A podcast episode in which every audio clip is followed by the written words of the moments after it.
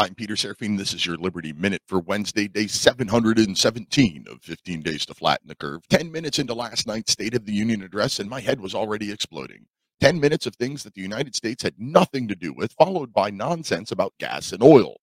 Biden announced he was tapping the strategic petroleum reserves again. The reserves have only been tapped four times since its creation, and two of those four times have been since President Biden took office. In just over a year, we went from energy independent to tapping into the strategic oil reserves and begging for foreign oil, including paying Russia for millions of barrels of oil, supposedly while sanctioning Russia. The $15 an hour minimum wage, the PRO Act, free COVID tests, gun control, progressive propaganda ad nauseum. Find the latest political news at liberty lighthouse.com.